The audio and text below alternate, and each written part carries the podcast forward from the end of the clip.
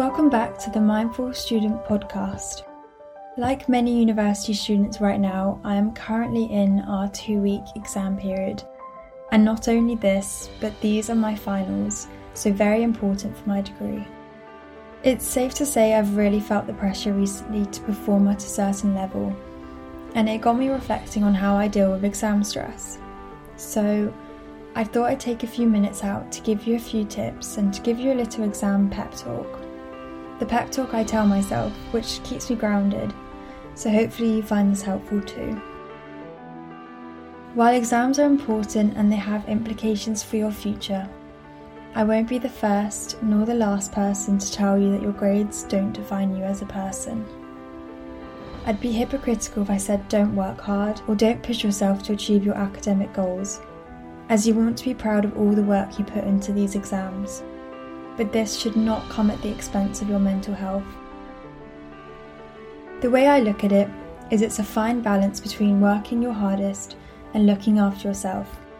But what I would say is that if you sacrifice your mental health, you're not going to perform well. You won't be able to revise and you won't be able to do your best in the exam. I describe it as a foggy brain to my friends, as this is genuinely how it feels when you've pushed yourself too much. And believe me, I know how it feels. So, how do you get this balance right?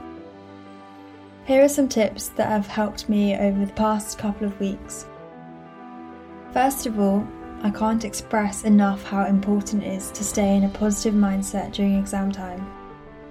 Recently, I've been in and out of negativity, ringing my mum in tears, and it only results in one thing, and that's more stress. When you're in this stress zone, you can't focus, and that only makes you more stressed. Over the past couple of weeks, I've begun to notice when I'm falling into this stress zone. And this is the moment you need to stop, take a break, make a cup of tea, maybe do some exercise. Anything that breaks this negativity. Tell yourself you can do it, and reframe your mindset as the way you talk to yourself will affect how you arise. Secondly, make sure you have a plan. Plan your revision, plan your breaks, plan your food prep, your exercise for that week. The more you are organised, the less room you leave for stress. It also helps you feel more accomplished when you've taken those small steps forward, and all this hard work will pay off, so just keep going. Lastly, don't neglect your self-care. As cliché as that sounds, there is a reason for it, as it really helps. Take time out for yourself, have a bath, turn your laptop off hours before you go to sleep, create an unwinding bedtime routine and eat really good food. I can speak from experience recently that burnout is real, and in order to catch yourself before you burn out, plan in some self-care. So to wrap up this short episode, I wanted to finish on a quote that I saw online recently. It says, "Do your best, then let it go." And that's all you can do.